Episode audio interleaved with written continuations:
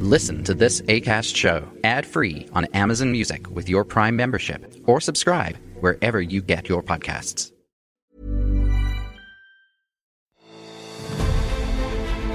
Mes chers camarades, bien le bonjour. De nos jours, on peut facilement utiliser les termes de fake news, de complot, de conspiration, de complotisme ou encore de conspirationnisme. Mais y a-t-il des différences de sens entre ces mots? Et si différences il y a, quelles sont-elles? Je vous propose aujourd'hui la réponse apportée par Marie Pelletier, historienne et spécialiste du complotisme, dans cet extrait de l'entretien qui sera disponible en intégralité sur le podcast d'ici quelques jours.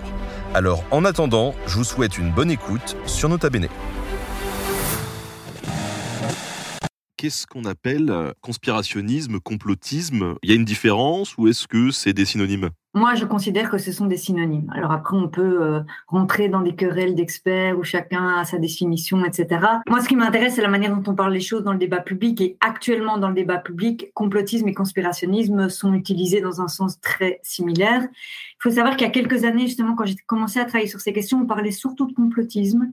Ça, j'ai vu aussi un tournant depuis, je dirais, euh, depuis Trump, en fait, euh, où on a commencé beaucoup plus à utiliser le terme conspirationnisme. Je pense justement influencé par le monde anglo-saxon et, le, terme conspiracy, etc. Je pense que ce glissement, il est surtout dû euh, au tournant de Trump, etc., et à l'influence du débat public américain sur les opinions publiques européennes. Voilà, moi j'aime bien, en fait c'est marrant parce que moi je préfère le terme complotisme parce que je, je, je, trouve que ça, ça décrit plus un imaginaire politique. Mais je dois constater que de plus en plus je dis conspirationnisme parce que je m'adapte au débat public, tout simplement. Euh, c'est une question, en fait j'ai sorti un bouquin il n'y a pas très longtemps sur les complots histo et on me pose toujours cette question, c'est quoi un complot? Euh, Déjà, il y a un truc euh, qu'il faut dire, parce que moi, ça me frappe beaucoup quand je donne beaucoup d'interviews, de conférences, etc., etc., et, ou même euh, des, des, colloques universitaires, et je remarque que euh, beaucoup de gens confondent complot et complotisme, ce qui est catastrophique sur un plan sémantique parce que ça n'a vraiment rien à voir. D'abord le complotisme, je vais d'abord dire complotisme pour faire la différence avec complot. Le complotisme, c'est une croyance. Complotisme, c'est un postulat. C'est postuler que derrière ce qu'on nous dit, il y a une logique de mise en scène au service d'intérêts cachés. Ça, c'est vraiment le, la logique du complotisme. C'est postuler que derrière le récit perçu comme officiel, il y a en fait une mise en scène au service d'intérêts cachés. Un complot, par contre, c'est une mise en scène au service d'intérêts cachés. Mais c'est pas croire que. Euh, c'est une réelle mise en scène au service d'intérêts cachés. D'où directement cette fameuse question qui vient toujours avec la, première, c'est est-ce que les complots existent? Ben Oui, évidemment. Pour moi, ça me semble toujours marrant comme question parce que la nature humaine est suffisamment éloquente je le dis parfois en boutade, on complote tous au, quotidien, en quelque sorte. On défend tous nos intérêts, on essaye tous de trafiquer un peu la réalité. Enfin, j'exagère un peu, mais évidemment que, et même des complots politiques, hein, euh, évidemment que ça existait dans l'histoire. Mais le complotisme, c'est autre chose. C'est traquer le complot.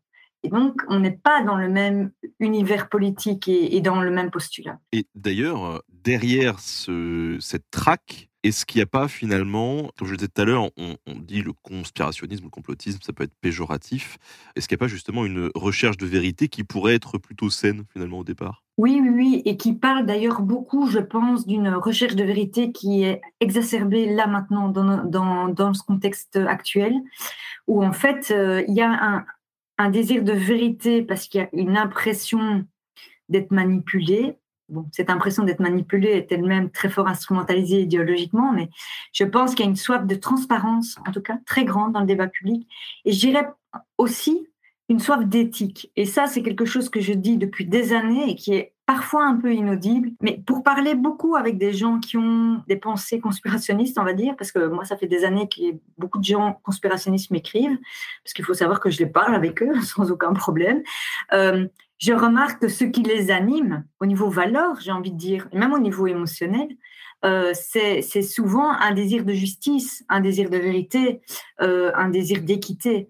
Euh, ah bon, alors évidemment, à mon sens, totalement dévoyé. Hein. Mais je pense qu'il faut pouvoir entendre la soif, qui n'est pas une soif individuelle, à mon avis, qui est une soif collective actuellement, en fait, qui est une déception à l'égard du récit démocratique ou de la manière dont la démocratie fonctionne, et en fait une soif que la démocratie soit beaucoup mieux.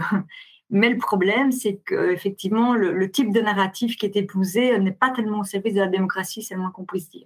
Mais l'intention, personnellement, je la vois, de vérité, de transparence, de, de justice aussi. Mais alors, du coup, qu'est-ce qu'on peut qualifier de théorie du complot? C'est justement un, argumentaire qui est avancé et qui finalement euh, n'est pas perçu comme euh, officiel ou qui n'est pas perçu qui, a été démenti, qui a été euh, repoussé par la, preuve. En fait, il y a une temporalité aussi dans la théorie du complot. C'est-à-dire que D'abord, avant toute chose, c'est que tous les événements ne génèrent pas de théorie du complot. Hein. Ça, c'est vraiment quelque chose de très important. En fait, les, théories, les théories du complot, elles émergent seulement sur des événements qui sont symboliques, qui ont une très forte charge symbolique. Et plus un événement est chargé symboliquement, plus les théories du complot vont venir essayer de détruire le symbole. En fait, pour moi, c'est une tentative de destruction du symbole. On reviendra en septembre 2001 tout à l'heure. Mais donc, une théorie du complot, c'est effectivement euh, un récit, moi j'aime toujours bien l'angle du récit, un, autre récit sur l'événement que celui qui est proposé, euh, on va dire, que celui qui s'est imposé. Et, ce récit, il est de dire, en fait, ce qu'on vous a dit de cet événement est faux. Et effectivement, à partir de quand peut-on qualifier un récit de théorie du complot? Ça, c'est toute, toute la difficulté. Parce que si on veut être tout à fait honnête, il y a peut-être des choses qu'on qualifie de théorie du complot qui, ultérieurement, pourront être vus comme, comme un récit qui avait une part de vérité. Donc, c'est pas noir ou blanc, euh, mais là à mon avis, où on peut avoir deux éléments qui nous permettent de distinguer, c'est d'abord le rapport aux faits, bien évidemment. Il faut quand même pas oublier qu'il y a quand même des faits là-dedans. Il n'y a pas que des récits, il y a des faits. Et la deuxième chose sur laquelle moi je travaille beaucoup, c'est la question de la sémantique. C'est-à-dire qu'une théorie du complot, elle est souvent euh, construite de la même manière. Elle part des mêmes postulats, elle désigne à l'avance les mêmes coupables.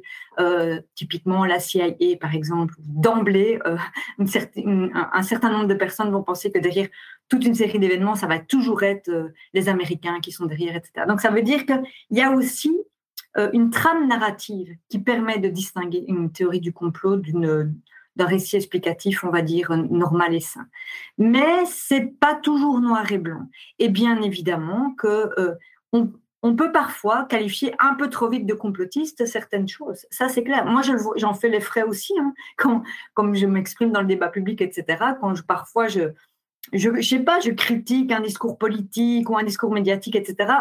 je remarque que maintenant, on utilise la lutte contre le complotisme pour me dire aussi ah mais ce que vous dites en fait c'est complotiste parce que vous êtes en train de postuler que le journaliste il a menti et tout.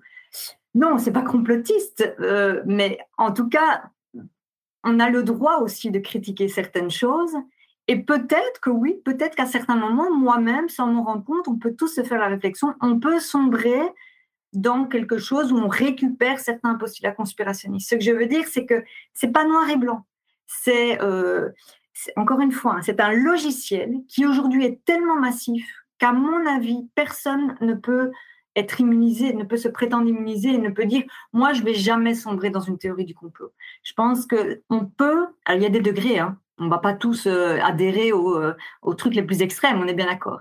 Mais il y a aussi du coup moi ce que j'appelle le complotisme soft, euh, qui nous oblige à tout le temps surveiller aussi nos propres paroles, nos propres positions et nos propres angles morts, parce qu'on a tous nos angles morts.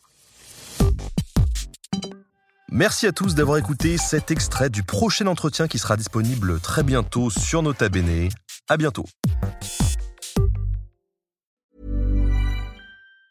Want flexibility? Take yoga. Want flexibility with your health insurance? Check out United Healthcare Insurance Plans. Underwritten by Golden Rule Insurance Company, they offer flexible, budget friendly medical, dental, and vision coverage that may be right for you. More at uh1.com.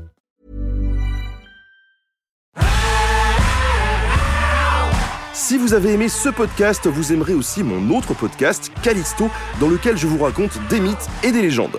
En attendant que vous nous suiviez sur Castbox, Apple Podcast, Podcast Addict ou toute autre plateforme qui propose cette fonction, n'hésitez pas à vous abonner.